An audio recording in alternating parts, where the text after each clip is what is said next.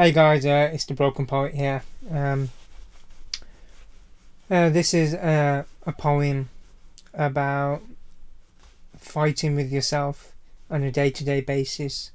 Um, it has elements from video games such as Street Fighter and um, Zelda. So um, I just hope you enjoy it and um, I'll just get straight into it. Uh, this is called Fighting with Myself. So here I am, fighting with myself again. It's me versus me, as I dodge those Hadoukens and Shoryukens and Tiger Tigers, but my scars cannot be seen. But they're always there, like on Sagat's chest. All I have is my Bushido, because it feels like the only thing I have left. When I wake up, it's character select time. I wonder which one I'll be today. Will I be the happy optimist who smiles at everyone I see and thinks things will be alright? Or will I be the depressed fuck who doesn't see the point in getting up to face another day, especially when there is a water bill to pay? Like, what the fuck am I paying for a resource that's a basic requirement to keep me alive? It's as, it's as, as integral to keep us alive, just like air is. Then I think, snap out of it. There's people out there in the world who have to walk miles with pots on their heads to get water from a well that may not even be clean for them to use, and you are complaining about it coming out of a tap and paying for it. Round 1. Fight. I best get up and face the day and go to work again. Feeling like a prostitute to the system, even though I'm not selling sex, I'm giving something just as precious away, and that's my time and soul to earn bits of paper for companies that don't give two fucks about my well being. I feel like a washing machine on spin cycle because life seems to be the same cycle over and over again, like a constant Groundhog Day. So here I am, fighting myself again. It's me versus me as I dodge those punches, kicks, kicks and submissions thrown my way every day. Somebody called me a fucking packy and it hit me like a ton of bricks because it's been ages since someone called me that.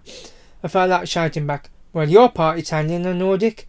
There's no such thing as white British. And then I thought, what was the point in arguing with someone whose ignorance is bliss? Someone so engrossed in the media's lies and portrayals of Muslims that I will leave him to it. Because I rise above hate and racism. Who are you to judge me for the colour of my skin? Because I'm not the one to prejudge you because of the colour of your skin. Because the truth is, we're all from Africa, but I guess history repeats itself because the racism my parents have happened to them has happened to me because I've had the National Front and EDL march past me but I still see you as human and don't hate, so why can't you treat me the same? So here I am, fighting myself again. Me versus me like Link in Zelda. I got my sword and shield to protect myself against the damaging strikes because all I have is my Bushido to keep me alive. Round 2. Fight. I first saw alone all the time, alienated and disfranchised like a young boy before I became Ziggy Stardust. Like even in a room full of people, I still feel alone, just sitting and observing what's going on, because the voice in my head starts going off that nobody likes you and who will want to talk to you anyways. A quick handshake and a fist bump, and are you alright is all we seem to say. We never really truly say what's really going on in our minds.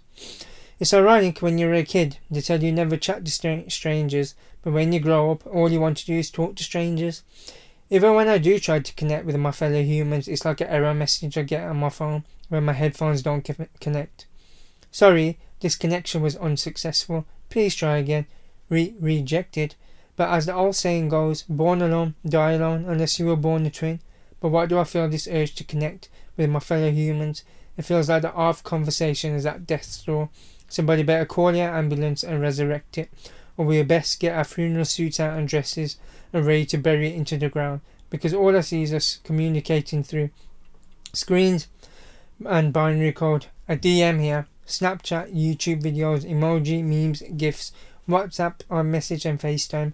When we see any injustice happen to a fellow human, we'd rather record it than intervene to help. Communicating through ones and zeros, but that's not the same as looking into someone else's in the eye and seeing and feeling their reactions to what you are saying. Maybe it's British reservedness too, because the only other time we chat openly each other, to each other is about how we feel is after a few drinks in us. I go past the piss heads most days and sometimes feel like joining them because it seems like they have, uh, have they have a sense of community between them. Even though they're at the bottom of society, they still look after each other because all they are is doing escaping from the mundanity of their realities. Know I'm always running away from reality faster than Usain Bolt in a 100 meter sprint. So, what part of your reality are you running from? Because that's what we all do. We all try to escape from the mundanity of our reality, whether it's through sex, drink, music, TVs, movies, reading, sitting in front of a computer game, computer playing video games. We all trying to escape from the mundanity of our realities. So here I am, fighting myself, trying not to think nothing of myself as worthless or not good or anything because sometimes I just want to drop out of the race and get some land and learn how to farm. But then I look at a new phone that's come out or a new pair of kicks and think, wow, they are lit. I need to have them. And then the voice in my head says, You're a hypocrite. Do you really need those new kicks or phone? Think of the poor people you slaved away to make them, but I'm like, if I don't get it, someone else is. Imagine if the internet went out for ages, would I be able to survive? No takeaways, no Ubers, no supermarkets, no endless scrolling. Will I be happy though? Because happiness is relative to the situation, environment, experiences you face, and how much cash you have. But true happiness doesn't rely on the things we buy, because everything we own owns us a car, a mortgage, a rent on a house, phone, and clothes. The only time I ever felt truly happy was when I was in love. I don't mean lust, like a friends with benefits or a quick fuck. It feels like lust has replaced love, but I mean true love, the kind of way you're only concerned with the other person's happiness and fulfillment. An unconditional love, but till I find that again, I guess I'll walk alone with my Bushido. Tupac said, Through every dark night, there's a bright day after that but don't know how many more dark nights I can take because the sun never seems to shine bright on me. Memories of stopping my own sister from slitting her own throat in front of my face. That image is burned into my brain and replays every day. Remembering my dad being diagnosed with cancer and becoming the man of the house in my teens, but knowing out there today there are kids younger than me dealing with adulthood before their time. It's not fair because childhood should be the time you're free the most because every child deserves that before the stresses of adult life.